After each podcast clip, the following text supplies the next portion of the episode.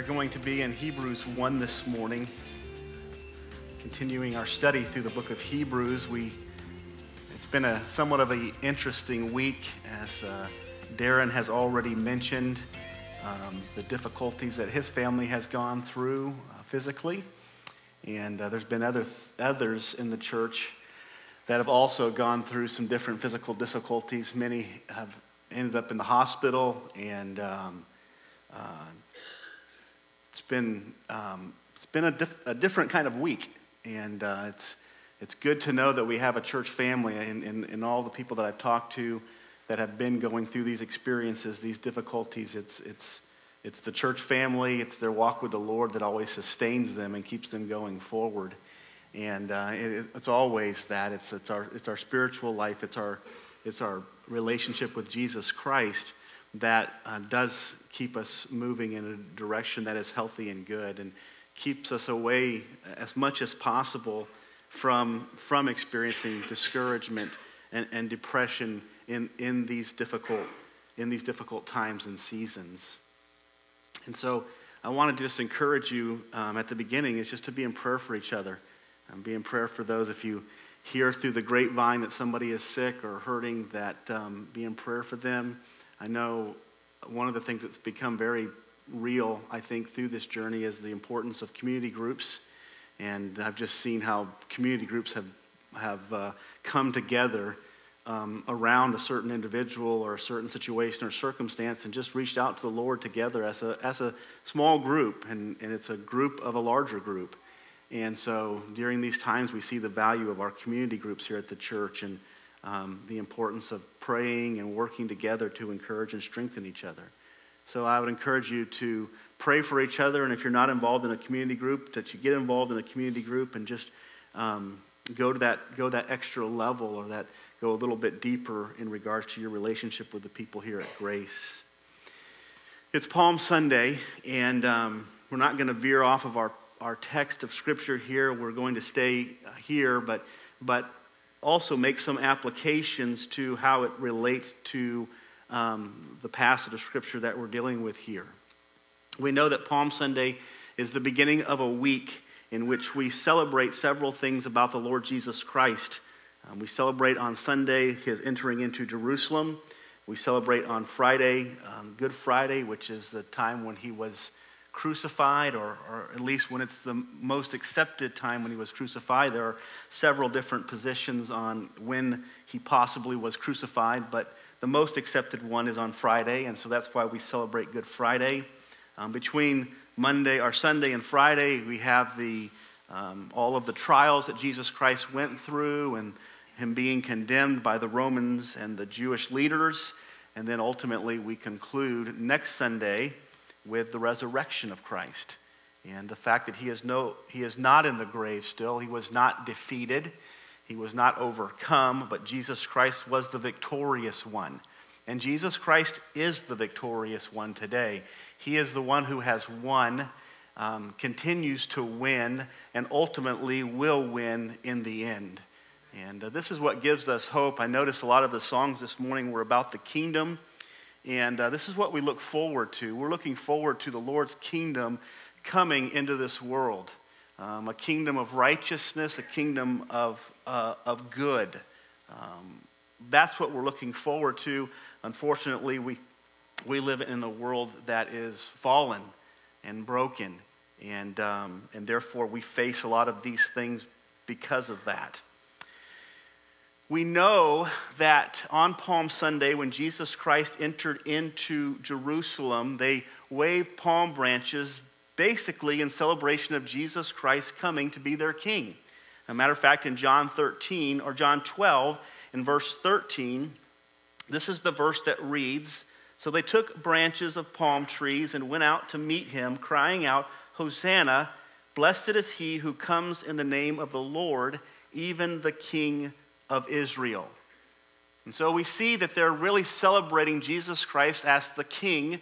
We know because of the fact that we look back at this, these events that Jesus Christ did not come the first time to be the king, but he came the first time to be the Lamb of God. He came to be the sacrificial lamb in order to establish or to begin the process of inaugurating his kingdom.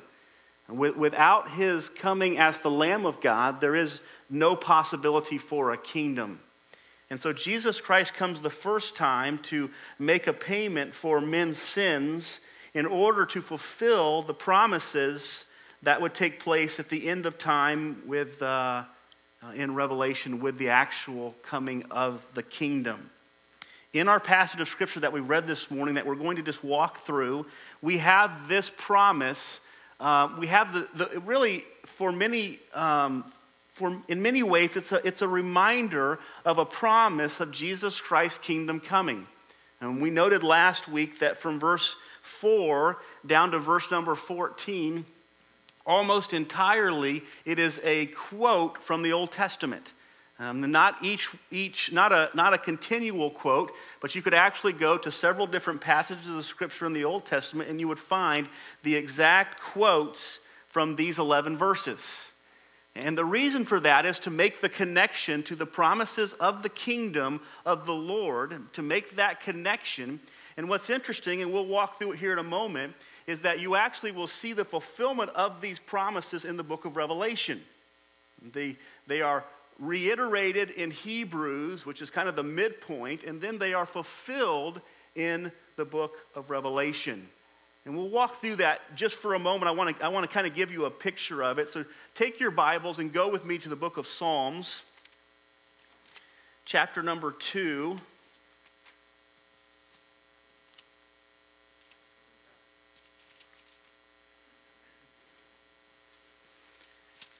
And uh, we'll, we'll begin reading in verse number six. He says, As for me, I have set my king on Zion, my holy hill. I will tell of the decree. The Lord said to me, You are my son. Today I have begotten you. In case that doesn't ring a bell, we go back to our passage of scripture in verse number five the Bible says, really quoting from Psalm 2, he says, For to which of the angels did God ever say, You are my son, today I have begotten you? And then, if you'll go with me to the book of Revelation, chapter 21.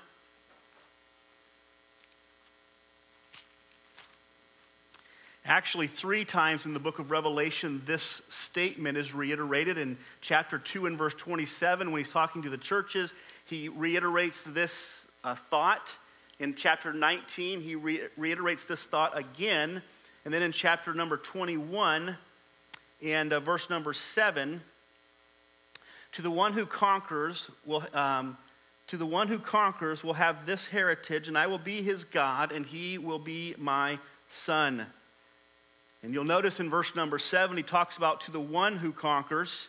It doesn't talk about to the many who conquer, but it talks about to the one who conquers. And it's a direct quote from Psalm 2 and also Hebrews chapter number 1, referring to the Lord Jesus Christ. Jesus Christ is the one who is victorious, and he is the fulfillment of this promised king that goes all the way back into the Old Testament when God made these promises to the Hebrew people. And then he's going to fulfill them in the, in the end times with, with an actual earthly kingdom and then ultimately fulfill them with a heavenly kingdom. So we go back to our text, and I'm, I'm not going to, because of time, I'm not going to unpack or go back to the Old Testament or the New Testament for each one of these, but I, I, want, I do want to look at it for just a moment. He says, You are my son, today I have begotten you. We saw the connection the Old Testament and the New Testament. Verse number, um, at the end of that verse, he says, Or again, I will be to him a father, and he shall be to me a son. If you go back to 2 Samuel chapter 7 and verse 14, it's a, it's, a, it's a quote from that passage of Scripture, which is a promise that David's throne would continue forever. And we know that David's throne continues forever through Jesus Christ, and it is, the, it is fulfilled in Revelation uh, 19, 20, and 21, where you have the, the, the earthly kingdom and also where you have the eternal kingdom, the heavenly kingdom. Deuteronomy 32 43 is the quote from verse number 6. And he says, And again, when he brings the firstborn into the world, he says, Let all God's angels worship him. in Deuteronomy 32 43. It's an exact quote from that passage of Scripture. It's dealing with the kingdom again, it's a promise. And if we look at the book of Revelation, there is no passage of Scripture in the Bible that is more replete with angels worshiping God than the book of Revelation. At, at, at, every passing point, you see angels surrounding the throne, bowing down and worshiping Jesus Christ as the King. It is the fulfillment of this promise in the Old Testament, of this reminder in Hebrews, and then the fulfillment is in the book of Revelation. In verse number seven, he says, Of the angels, he says, he makes his angels winds and his ministers a flame of fire. This comes from Psalm 104 and verse 4. And again, the book of Revelation is full of content about God's angels doing his work, about God's angels doing his bidding, about God's angels blowing trumpets and having seals in their hands, about God's angels doing these things. Of the 181 times that the word angel is used in the New Testament, 72 of them are found in the book of Revelation. So when he says that he makes his angels winds, in other words, he makes his angels communicators. He f- finds that fulfillment in the book of Revelation when he is uh, preparing to establish his kingdom on the earth.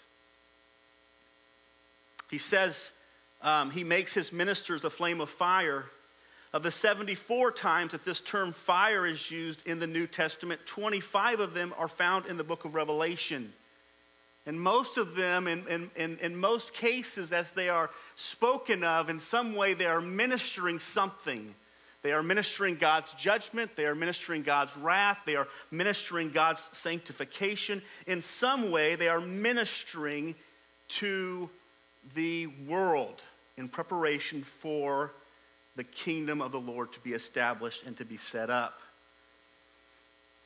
Turn with me back to Psalm 45.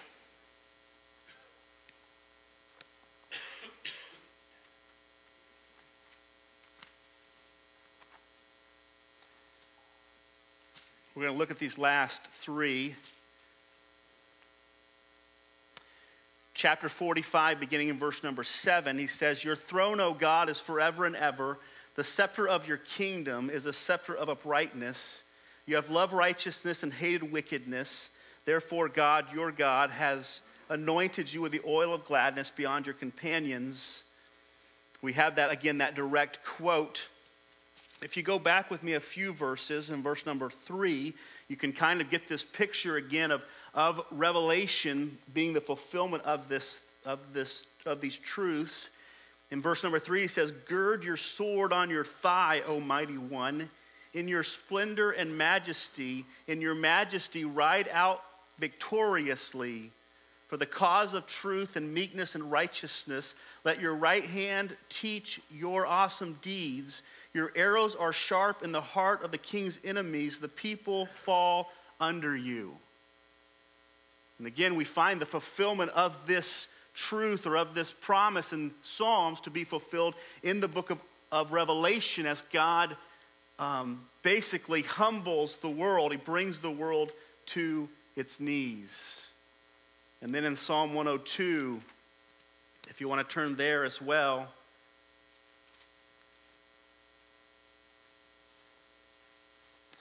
He says in verse 25 of, of old you laid the foundation of the earth, and the heavens are the work of your hands. They will perish, but you remain. They will all wear out like a garment. You will change them like a robe, and they will pass away. But you are the same, and your years have no end. The children of your servants shall dwell secure. Amen. Their offspring shall be established before you. This is a direct quote again from these verses here, um, verses 11 and 10, 11 and 12. Go back in verse number 23. He has broken my strength in mid course. He has shortened my days. Oh my God, I say, take me not away in the midst of my days, um, you whose years endure throughout all generations. chapter 110 of Psalms, we have this last quote here.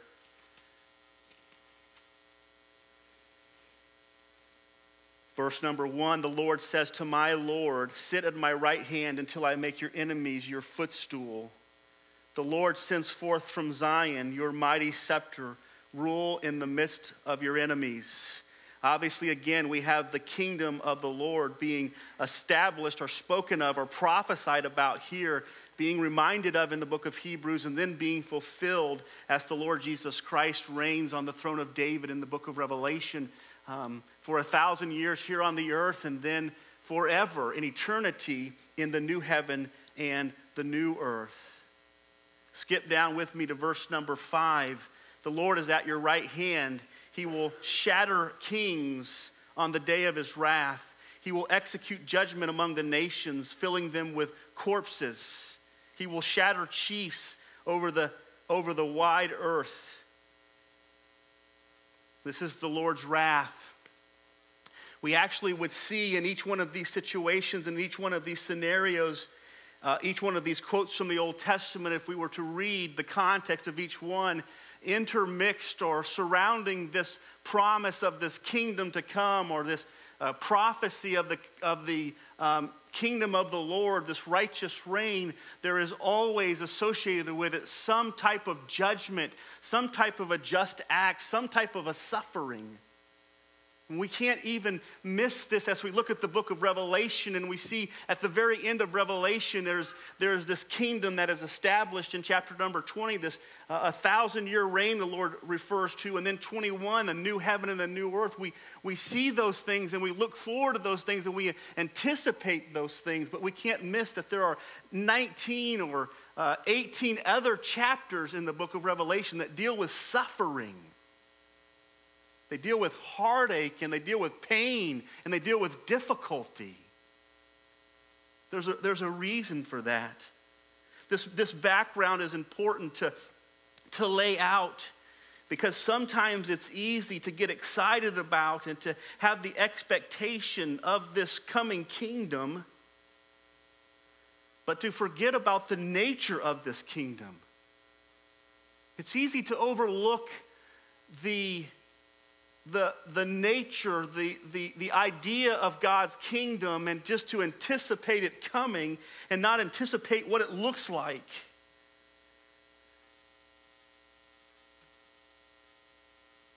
We have the, we are in a world today where many people are anticipating certain things. They anticipate blessing, they, they anticipate winning, they anticipate all of these things, but they often overlook what that looks like in the end and what it takes to get there for that victory to take place.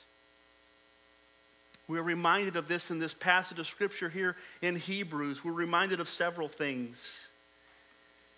But first of all, we're reminded of the fact, and again, this goes back to being able to understand maybe some of the things that we go through in this life. Um, the question that people ask is why is there evil in the world? Why is there suffering? Why is there difficulty? Why is there heartache and hardship? And we understand that. We, we are going through that as a body. We have people in our church that are going through difficulties. And we ask the question oftentimes, Lord, why are we going through these difficulties? Why do we have to face these hardships? And we look forward to that day when the kingdom of the Lord comes and all things will be perfect. And the Bible says all tears will be wiped away from our eyes. And There'll be, there'll be no more sorrow or no more suffering. But for now, there is sorrow and there is suffering. When we think about the kingdom of the Lord, the one thing that we often overlook is the fact that the kingdom of the Lord is good and that no one and no place is suitable for the Lord's kingdom. No one is suitable and no place is suitable for the Lord's kingdom. This is what we're reminded of all throughout Scripture. The world and its inhabitants are a, fry, are a far cry from being suitable for the king and for his kingdom. Paul Washer once said it this way the most, the most terrifying truth of Scripture is that God is good. You see, God's goodness is man's greatest problem because man is not good. Because God is good, he must punish evil, and all natural men are evil. In order for man to be forgiven, God's justice must be satisfied. A price has to be paid that only God could recompense. He alone is able, and by Him alone is this possible. So we see in each one of these passages of Scripture, we see this promise of the kingdom. We see this promise of perfection. We see this promise of blessing, this promise of tears being wiped away and, and, and everything being good. We see this promise surrounded by suffering, surrounded by difficulty, surrounded by heartache. And there's a reason for that. And I want to just unpack um, for the next uh, few minutes that we have, I want to unpack the, remain, the remain, remainder of our text here, just to walk through it with you and to see why it is that we do face suffering and difficulty in the world and what is God accomplishing. The first thing that we see is found in verse 8 and 9. We see, well, there's a few things. Let me read it to you. But of the Son, he says, Your throne, O God, is forever and ever. The scepter of uprightness is the scepter of your kingdom. You have loved righteousness and hated wickedness. Therefore, God, your God, has anointed you with the oil of gladness beyond your companions. We see in this few verses, we see the kingdom of the Lord is promised. Before we go further, I want you to, to, to make note that there are three ways in which the kingdom expresses itself. Now, first of all, the Bible tells us that the kingdom is inside of us. When a person becomes a believer, the Lord Jesus Christ comes to live in their heart. The Holy Spirit comes to live in their heart, and He is on the throne of their heart. And as He sits on the throne of their heart, He is king of their life, He is king of their heart. This is the first way in which the kingdom of the Lord is expressed. And it's also expressed uh, through the individual in the local body of believers, in the church. We are expre- an expression a faulty expression, if you will, of the kingdom of the Lord. As he reigns in our heart and reigns through us, we are a expression of his kingdom. Although a faulty expression. Luke 17, 21, the Bible says, Nor will they say, Look, here it is, or there, for behold, the kingdom of God is in you. In other words, the kingdom of God is inside of us in the person and in the presence of the Holy Spirit. And that's the first way in which we see the kingdom expressed. The second way that the kingdom is expressed is in this thousand year reign that's mentioned to us in Revelation chapter number 20, in which the Lord will establish a earthly kingdom and he will sit on literally on the throne of David and fulfill the promises that he made to the Jewish people in a literal way. Okay, he tells us in Revelation chapter number five that we will rule with Jesus on the earth. We will rule with him on the earth. And this, this kingdom that the Lord is going to set up is going to be a kingdom where Christ reigns, righteousness reigns on the earth for 1,000 years. At the end of that time, Satan will be released for a season. Um, he will gather up all the armies of the earth that are opposed to the Lord, and he will um, have war with him in heaven. And he will be finally and ultimately defeated. And at that point in time, there will be the destruction of the old earth and the old heaven, and there will be the, a, a new heaven and a new earth. And that new heaven and new earth is the final expression of Jesus Christ's reign. And that will be when, when all of his enemies have been defeated, and he will reign eternally in this new heaven and this new earth. And it's a wonderful um, promise to look at in His Word that we don't have a lot of information to go further on. People all often ask me, what's going to be in that new heaven and the new earth? And I'm like, that's for God to decide. He doesn't tell us a lot about that in His Word. What we know is in the end, He's going to destroy all of this, and He's to, he's going to create a new heaven and a new earth. And in that, He will reign and rule and we, have, we, we get to look forward to that. We get to look forward to that perfect kingdom. Again, we get a, a lesser expression of it today in our hearts. we get a greater expression of it when he comes back at the second coming and he establishes his kingdom for a season, and we get the full expression of the kingdom of the Lord when he destroys the old heaven and the old earth and creates a new one. He, he, he, he does away with the old and, and starts again with, with new. So that's the presentation, or that's the promise. Jesus' kingdom is promised. Number two is that Jesus' kingdom is perfect. We'll notice that in this verse of Scripture, in verses uh, 8 and 9, it talks about that your throne, O God, is forever and ever, meaning that it is eternal. It is, it is never going to, he's, he's never going to stop ruling or reigning. He's, he's always going to sit on the throne of the hearts of those who believe in the millennial kingdom, and also eternally, he will be on the throne of the Lord forever. And we are given this promise back in the book of Isaiah, if you want to turn there with me. One of the most familiar passages in Isaiah for the Lord's um, virgin birth in chapter number 9. The Bible says in verse number 6 For unto us a child is born, and a son is given, and the government will be upon his shoulders, and his name will be called Wonderful Counselor, Mighty God, Everlasting Father, Prince of Peace.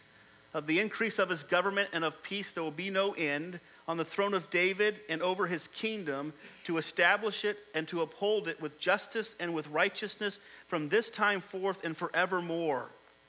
This, uh, this reign of Christ is, an, is a reign that will, will never end, it will continue on forever into eternity. And we look forward to this. It's, a, it's an eternal reign. He not only talks about it being an eternal reign, which, which is, is implied in its perfection, but it's also a perfect reign. It's a perfect kingdom. It's a kingdom that is marked by righteousness. The word here in uh, verse number eight, the, his scepter of uprightness is the scepter of his kingdom, is the idea of fairness, impartiality. Jesus Christ's kingdom will be marked by impartiality.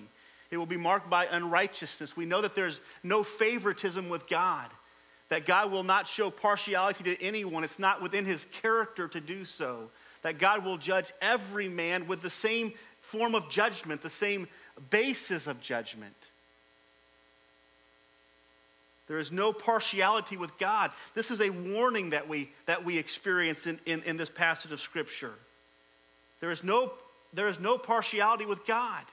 He is an impartial judge, He is a perfectly righteous and just judge to, to think about that we are going to somehow walk through life and live for self and sinfully, to, to know the truth and to walk away from Christ and to one day be received by God the Father is foolishness. He tells us that in, in Hebrews chapter number 10, where he says, Those who have come to know the truth but then sin willfully after they've come to know the truth, there remains no sacrifice for their sins. This is a serious warning in this passage of Scripture. The kingdom of the Lord is a perfect kingdom. It is a righteous kingdom, and the one who will judge those who enter that kingdom is a, is a, is a, is a judge that is fair and impartial.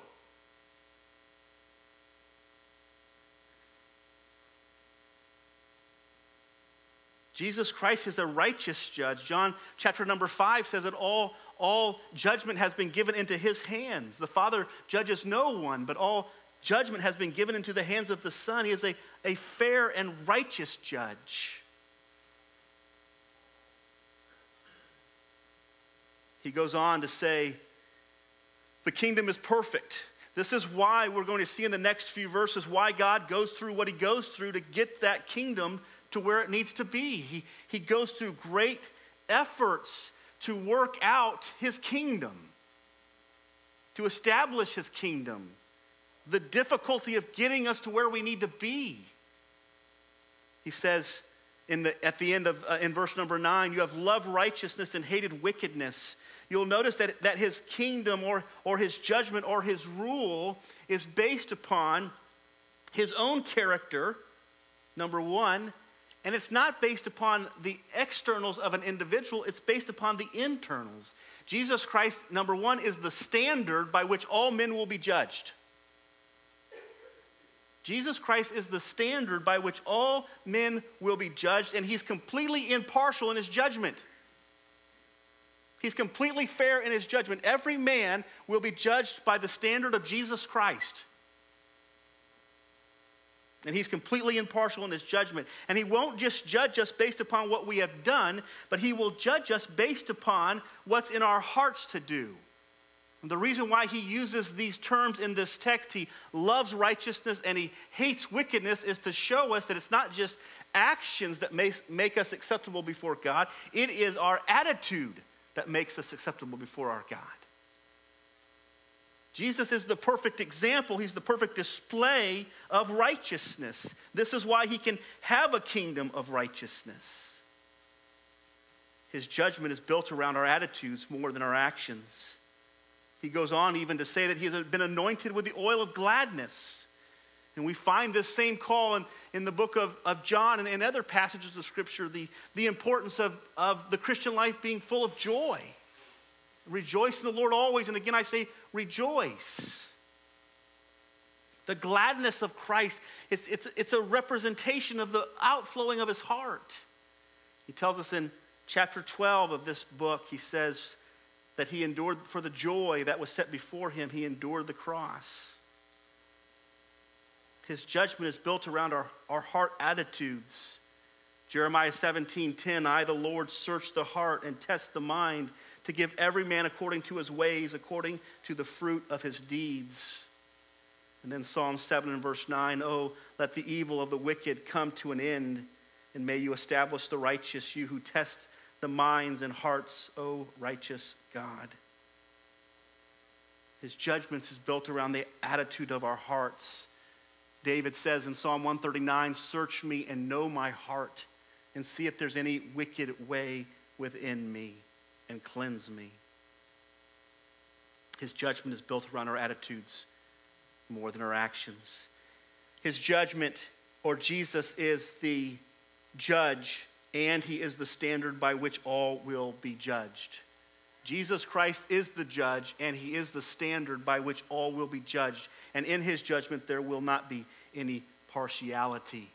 Now, watch what he does. He goes on, number two. So, again, first of all, we see Jesus Christ's kingdom is perfect. The reason why we face all of the things that we face in this life is because Jesus Christ's kingdom is perfect. He can't allow anything into his kingdom that's not perfect. So, watch what he says.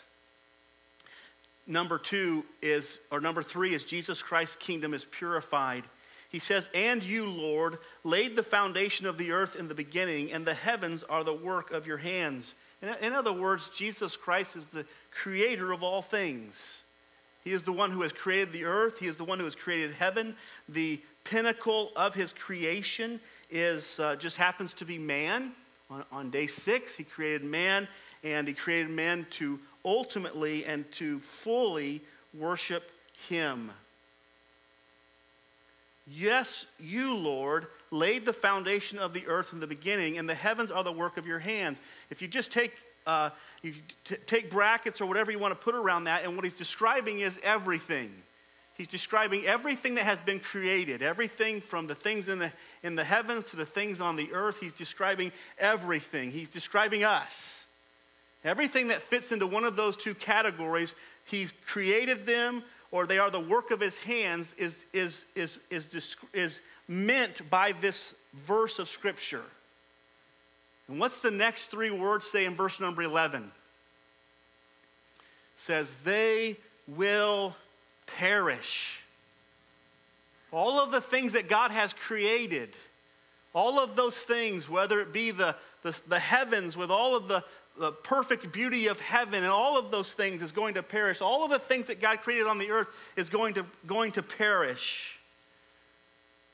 The earth itself is going to perish. We, as humanity, is, are going to perish. The Lord is going to destroy the world, the Bible teaches, with a fervent heat. He's going to destroy everything that is wicked and unholy. And the reason for that is as he establishes his kingdom, there will be no wickedness in his kingdom. He cannot allow wickedness into his kingdom. If he allowed wickedness into his kingdom, it would no longer be a perfect kingdom. He cannot allow wickedness into his kingdom. So, so picture with me for a moment Jesus Christ, thousands of years ago, creates all of this extraordinary world. By the word of his mouth in six days, and he rests on the seventh day, he's fully satisfied, and he says it will all be good.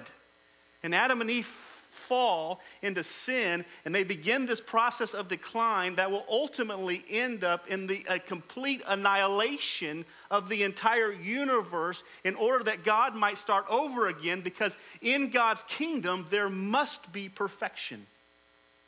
There cannot be anything that is imperfect in, in God's kingdom. In other words, everything that is imperfect, down to the very atom of, of creation, everything that is imperfect must be destroyed before God's kingdom can be fully expressed.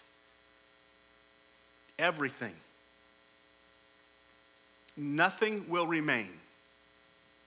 And then you will have the full expression of God's kingdom, and that kingdom will be a kingdom of complete and perfect righteousness, promised to the people in the Old Testament, fulfilled for us in Revelation chapter 21, with a new heaven and a new earth. Nothing can be allowed that is wicked in God's kingdom. Wickedness cannot be allowed, nor can the wicked be allowed. Matthew 5 and verse 48, you therefore must be perfect. You therefore, and, and you, you know the story of Matthew 5, it's all about the kingdom. What's the kingdom look like? Those who are merciful and those who are, um, uh, uh, the, you, I can't think of all the, the Beatitudes are mentioned there. That's the description of the kingdom. And then he says in conclusion, in uh, uh, the, the end of that chapter, that you, therefore, must be perfect as your heavenly Father is, is also perfect. The only way that we're going to enter into his kingdom is by being perfect. That's the only possibility for anything or anyone to enter into the kingdom of Christ. The Bible says in Romans 1 and verse 18, For the wrath of God is revealed from heaven against all ungodliness and unrighteousness of men who by their unrighteousness suppress the truth. God is going to destroy everything and everyone who is unrighteous and that is wicked in order to usher in a perfect kingdom. The things that we're looking forward to in the future are built around the fact that it is perfection that is meant to be there. Somebody once asked the question why does God allow all of the wickedness and evil in the world that's here? And this preacher responded to the question of, well, what level would you like God to remove it all because it would include you? And it's true. It's true. If God were to remove evil from the world, it would mean the annihilation of everyone. It would mean the destruction of everything. This is why we read in uh, 1 Peter 3 9 that God is not slack concerning his promises, as some men count slackness, but God is long suffering toward us, not willing that any should perish, but that all should come to repentance. That's the essence of that verse. The only way that God's going to usher in perfection is by total annihilation. But right now, we're in a season of grace in which we can experience salvation and deliverance from our own sinfulness. How? By being in Christ Jesus. You see, Christ Jesus is the perfect one and our lives are hidden in Him. It's almost like a picture of Jesus Christ wearing this enormous robe, and in that robe are all believers. And based upon His perfection, we are accepted in the kingdom of the Lord. And this is not just a theory, it is a reality. It's not just a spiritual truth, it is a physical truth. We are not just, we are not just going to be righteous spiritually, but the Bible says we are going to be given a new body. We're going to be righteous physically. We're going to be perfectly in the image of Christ. Listen, this is what we have to look forward to. But, folks, we're going through a season where the Lord is dealing with the unrighteousness of the world. This is the reason for the suffering and the difficulty and the heartache. If we realized how far we were away from the goal, we would understand why there's so much heartache that goes on in our lives.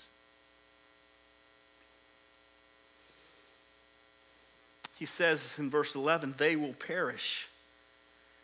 The word here literally means final and complete destruction. 2 Peter 3 deals with it as a total annihilation to destroy, to abolish, to do away with, to ruin, to kill. There's no second chances when we leave this life. The word is used in Luke 13, verse 3 and 5, where it says, Unless you repent, you will all likewise perish.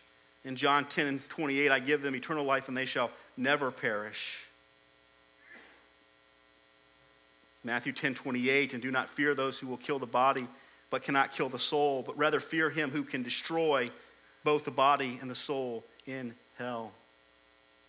He will destroy everything that is unrighteous and wicked. You'll notice as well in verse number 11 the justification of this destruction. The idea of this, of this simple phrase is that they will perish based upon their own doing.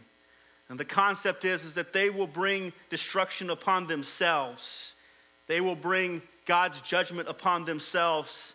They live in sin willfully and love sin, and they bring God's wrath upon themselves. He is fully justified in his destruction of the world because it brings this destruction on itself. Romans 2 and verse 5, the Bible says, But because of your because you are hard and impenitent hearts. You are storing up wrath for yourself. You are bringing this wrath upon yourself for the day of wrath when God's righteous judgment will be revealed. And again, we read in Romans 8, 1 and verse 18 that the wrath of God will be revealed from heaven against some unrighteousness and ungodliness of men, or against all ungodliness and unrighteousness of men. It's against all. This is a serious thing that's taking place in our lives, in our world.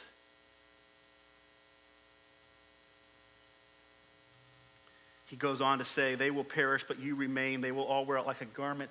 Like a robe, you will roll them up. Like a garment, they will be changed. But you are the same, and your years will have no end.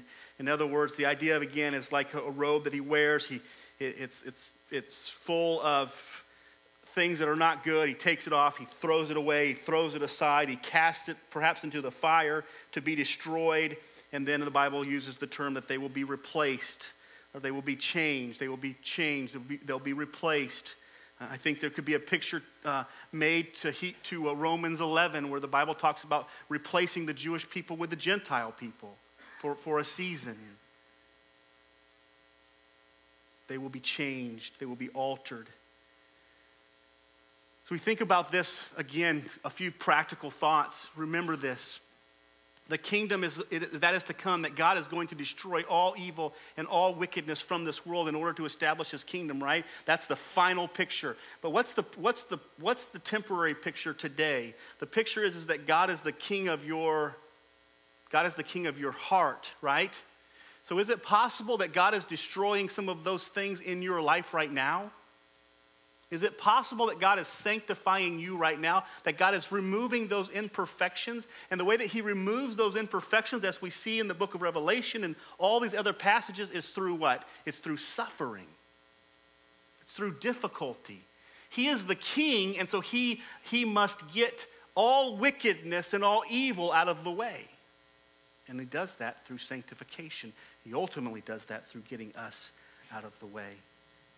He says they will perish, total destruction and annihilation. We know that the ultimate end of man for a believer is not, is not, let me say it this way. The ultimate victory for a man as the believer is when he passes from this old body into his new body. That's the ultimate victory that he is going to experience. That's when the old body will be annihilated. The idea of change, it uses that, uh, that same terminology in 1 Corinthians 15. I show you a mystery. We shall not all sleep, but we shall all be changed.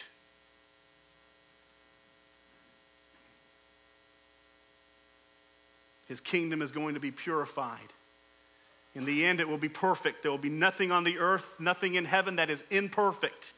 For today, He is purifying us, and He is purifying for His millennial kingdom. Number four, Jesus Christ's kingdom is prepared. The Bible says in verse 13, And to which of the angels has he ever said, Sit at my right hand until I make your enemies a footstool for your feet? This is simply a reference to the Lord bringing things to its knees, bringing things to reverence to him as king. Again, this is something that will, will take full picture in his eternal kingdom where he reigns and all things will bow their knee to him as king. But today, not all things bow their knee to Jesus Christ as King. As a matter of fact, the reality of it is, not all things in your life bow yourself to Jesus Christ as King. Not all things in my life bow themselves to Jesus Christ as King. This is the work that He's doing right now in our lives. This is the sanctification process that He's doing. He's preparing us to be what He's making us to be, He's purifying us. He's doing it through repentance and faith. This is not a pleasant process. Matter of fact, it's most unpleasant. He tells us in several places not to consider the trials of this life in a surprising way. Don't look at them as being a surprise because of what the Lord is doing with them. And then in, Hebrews 12, he talks about the, the uh, chastening of the Lord. It's producing fruits of righteousness. It's bringing us to our knees, but it's also bringing things in our lives, in our life to their knees. And ultimately, in the end, Philippians 2 says that every knee will bow and every tongue will confess that Jesus Christ is Lord to the glory of God the Father. In the end, all things will bow their knee to Jesus Christ as King. We are in the process of having all things that do not bow their knee to Jesus Christ either being submitted, right? You, you, if you ever watch wrestling, right, or not, not WWF, but the kind where it's actually real, then when it gets to a point where you're really in the, you know, you're in the headlock and you can't breathe, you do what? You tap out. That's what we need to do in our lives. Seriously. We need to learn to tap out. Like Jacob in Genesis 32, where he's wrestling with the Lord all night. Finally, he taps out. There's things in our lives that we need to surrender to God. We need to bow the knee to Him in His way and His will and His work. We need to surrender that area to the Lord. His, he is preparing for his kingdom to come, in which and at which time all things will bow their knee to him. This is fulfilled in Revelation 21, Revelation 22. The last thought this morning is simply this, verse number 14. And they that are, and are they not all ministering spirits sent out to serve for those, for the sake of those who are to inherit salvation? The last thing is Jesus Christ's kingdom is personal. You'll notice this. In the midst of all of this, in the midst of all of these trials and tribulations and heartache, in the midst of the Lord purifying his kingdom, in the, in the midst of the Lord submitting us to his will and to his work, in the midst of the Lord humbling us so that we face him with humility and we face other people with humility. In the midst of all of this, here's what he says at the very end For those of you who are, who are to inherit eternal life, these will have help on the journey. These have somebody that's going to come along beside of them. In the same way, when Jesus Christ was in the Garden of Eden, the Garden of Gethsemane, and the angels came and they ministered to him in the midst of his darkest hour. When he, was with, when he was being tempted by the devil in the wilderness, the angels came and they ministered to him in his darkest hour. For those of us who are true followers of Jesus Christ, it does not mean that we're not going to go through difficulty or hardship. Amen? It does mean that you're not going to go through difficulty or hardship alone. You have somebody there with you. For those who are to, yes, the Lord is going to purify you. Yes, the Lord is going to cleanse you of all of that pride and self righteousness and self sufficiency. The Lord is going to purify you so that you will be the best expression of His kingdom that's possible. He is going to do that. And yes, one day he's going to express his kingdom in a universal way, but right now it's you. And He's going to purify you the best pos- to be the best possible expression of that kingdom that you can be. And He's going to prepare you, He's going to submit you, He's going to humble you so that you will bow the knee to Him in every facet of your life. Bowing your knee to Jesus is not the idea that says, Lord, you can have all of these areas of my life, but not this one. That is causing him to submit his knee to you. Bowing the knee to Jesus is when you kneel before him and you say, Lord, you have it all. It is all yours. Do with me as you see fit. But listen to me, folks, to what the Lord wants to do with you and what the Lord wants to accomplish in you and what the Lord wants to accomplish through you, every single one of us are a far cry from it. The hardest thing to, the, the reason we have a hard time facing difficulties is because we don't realize that God is doing a hard work in us. He's doing a difficult work in us to make us into something that we can never imagine being. I, I, meet people on a regular basis who have been through such extraordinary difficulty, and the level of humility that they have, and the level of brokenness, and the, the level of kindness, and the, the level of, of, of, of servanthood is just amazing. Why? Because they've been through it. They've been through it. God has humbled them and made them into a person that is a great expression of his kingdom. And he's doing that with each one of us. And he's doing a hard work. It's, it's making us perfect. It's an impossible thing. Only God can make this person perfect. And it's difficult and it's painful. But he's purifying me, he's preparing me and He's personally walking with me through the journey. He has given me a helper and the power of the Holy Spirit, amen? And the Holy Spirit lives inside of me. And as I walk through these journeys of life and as I face these difficulties in life, I can know this that I'm not alone. You know something, folks? This verse of Scripture implies that every lost person is alone. They are alone. But those who are to inherit eternal life, those who are to have salvation, those who believe and they embrace what Jesus Christ has done, they will never go through a difficulty in life without the Lord being with them. It's such an encouragement. It's such an encouragement. Let me say this to you in closing. we need to know that we can expect the kingdom of the Lord to come. And, and I want you to know this. This is a truly a warning text. The next text in chapter number two and verse one, the Lord set it up perfectly for next Sunday. It is a hold on to the gospel text. This is seriously a warning text that life is not going to be easy. And you're going to be tempted to fall away from grace not lose your salvation, but you're going to be tempted to fall away from grace and life. This is a warning text that God is going to purify and He's going to prepare and He's going to walk with us through this journey to make it to His goal, which is that we be perfectly in the image of Christ. I think of the Old Testament when, Jesus, when Abraham got the promise that God was going to make of him a great nation, and he began this journey. It was definitely not a perfect journey, and it was definitely not a painless journey, but praise the Lord that Abraham made it to the promised land. And folks, listen to me. We have a promise in the book, in, in, in God's word that is fulfilled in Revelation, that all of those who have trusted in Jesus Christ and has embraced them as their Lord and Savior will make it to the promised land, but it doesn't promise us that the journey will be easy but it does promise us that the journey will be accomplished and that we'll not be alone in the journey. Remember, the kingdom of the Lord is coming and it is partially expressed through you. God is going to judge impartially. He's not going to be unfair. Every man will be judged will be judged in the same way. Those who have rejected Jesus Christ will be condemned, and those who have embraced Jesus Christ as Lord and Savior will be embraced on his righteousness, not their own.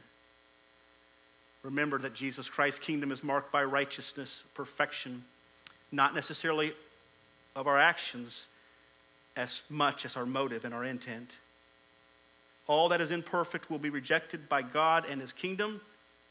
Those who are imperfect and that which is imperfect will be cast aside and ultimately destroyed. And God will purify a kingdom for himself. God will purify a people for himself. And that is what the Lord is doing today. And you can thank the Lord if you're sitting here this morning and you have and you're on that journey. You can thank the Lord that you're a part of that journey. Because that journey in and of itself is the grace of our Lord and Savior Jesus Christ. It is a wonderful privilege to be on the journey that we're on and know that we're not alone and know that we'll make it to the end. I hope that uh, this passage of Scripture encourages your heart. I really this morning wanted to lay a foundation for next week when we talk about the gospel in Easter. We want this, this has to be there. We have to understand the severity and the significance of God's destructive judgment. We have to understand that so that we will embrace and cling to the gospel of Jesus Christ and not any other way to God except through the gospel. So I pray that if, you're, if it's possible that you'll come back next week and you'll hear the good news that comes through Jesus Christ. Father, we thank you so much for this, your word, for the grace that we experience in it, and Lord God, the strength and the help that we have for each day of our lives as we walk um, with you, as we're conformed into the image of your Son, as we're sanctified. We have this great hope that one day you will be complete and the world will be new and we will be new and uh, you will be glorified in a way that is appropriate. We pray your blessing upon the remainder of this day, Lord God, that um, would think about these things as we go from this place. In Jesus Christ.